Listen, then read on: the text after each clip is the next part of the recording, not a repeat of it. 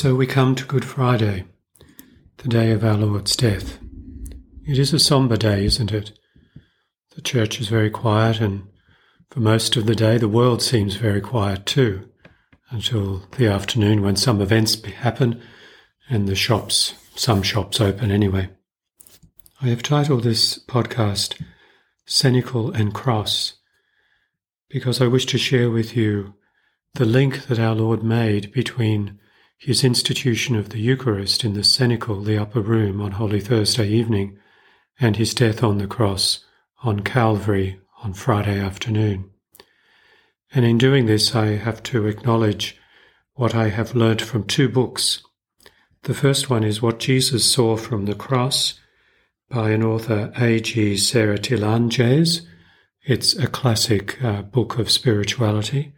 It's available and published by Sophia uh, Press, and also a book by Dr. Scott Hahn called The Fourth Cup. Scott Hahn was a Presbyterian minister who became Catholic in the in the 1980s, and the Catholic Church owes a great debt to him for his wonderful and deep scri- uh, scriptural scholarship. So let's begin first with a bit of geography. The ancient city of Jerusalem, as it was at the time that Christ lived and died, of course had walls around it, and we know that Christ was taken outside the city to be crucified on the hill of Golgotha or Calvary. That rise or hill stood on the western side of Jerusalem, so that as Christ died on the cross, he faced east, which is significant because the East is the sacred orientation for Christians, and for many centuries the Mass itself was celebrated with the priest and the people both facing in the one direction, usually towards east on the compass, but if not towards what is called the liturgical east, towards the crucifix, and also facing towards the tabernacle. As Christ hung on the cross, because he was lifted up above the earth and also on a hill, he could look just to his right, and he would perhaps not see because some buildings might have obliterated his vision, but he knew that behind Herod's palace, as he looked to the right, was the building in which the cenacle was located, where he celebrated the Holy Mass for the first time, instituted the Eucharist. So, the cenacle, the place of the Holy Mass, the institution of the Eucharist, and the cross on which Christ died were close together geographically, and they could be seen in a certain symbolic sense, if not in a real sense, from one to the other. Now let's establish the scriptural link between these two places. The Passover ritual that was celebrated by Jesus and the twelve apostles on Holy Thursday night included the drinking of four cups of wine. And each drinking of a cup of wine marked the end of one part of the meal. The first part was, the first cup rather, was part of the preliminary course which began with the blessing prayer. The second cup of wine included the reading of the Passover story from Exodus and Psalm 113. After the second cup was drunk and those stories were read from Scripture, then came the main course of the meal with the roasted lamb and unleavened bread. And then the celebrant passed around the third cup, the cup of blessing. And that's what Christ did, saying those words over the bread and the wine. After that third cup would come the climax of the meal when Psalms 114 to 118 were sung. And then the fourth cup was passed around. And that drinking of the fourth cup indicated the climax and the ending of the Passover meal. But what we know from the Gospel accounts and from St. Paul was that the fourth cup of wine was not drunk. after Christ said the words of institution and consecration over the bread, passed that around, and then over the cup of wine, the third cup, and passed it around, he abruptly brought the Passover meal to an end.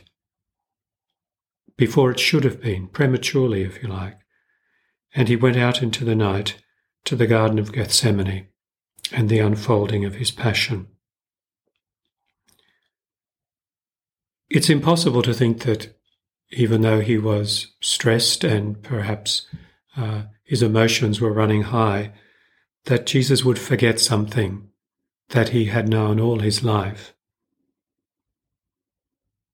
You see, the reason why he terminated the meal or abruptly brought it to a temporary halt was that his idea was that the Passover meal would continue.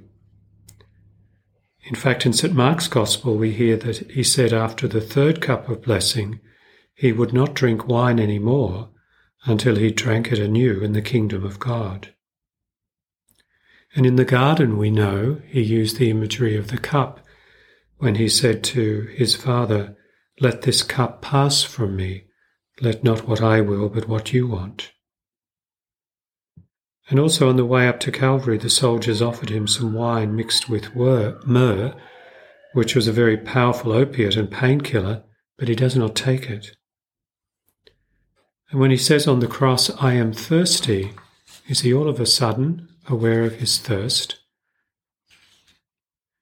It would have taken great physical strength and caused him immense pain to push him up on his feet through which there were nails to be able to overcome the progressive lung collapse which caused death by crucifixion, to be able to say any words, let alone to breathe.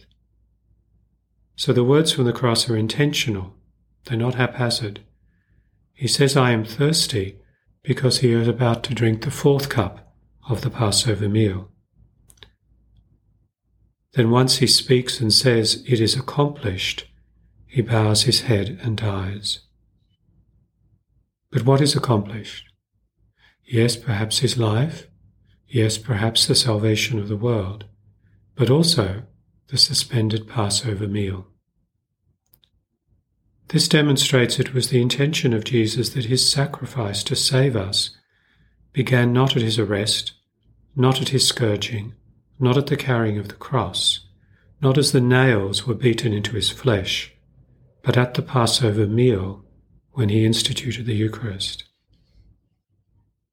So, likewise, the new Passover, the Eucharist, does not end in the upper room or when they went out into the night.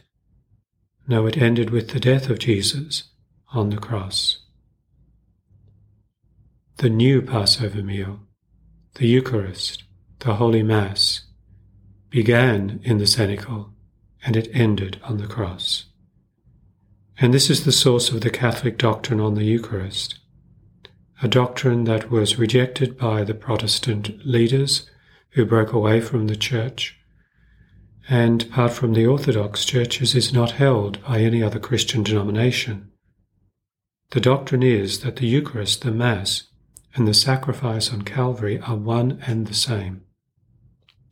They cannot be separated because the Lord Himself intended it that way. So every time we go to Mass, we are there present at the sacrifice of Christ that won our salvation. This is why the Mass is so important. Coming to, to the church on Good Friday to commemorate our Lord's death is wonderful and worthy, and all Christians should do it. But we don't do it just once a year on this day. Every day Every time Mass is celebrated, the sacrifice of Christ is made present again, and the sacrifice of Christ and its fruits and benefits are made available to us.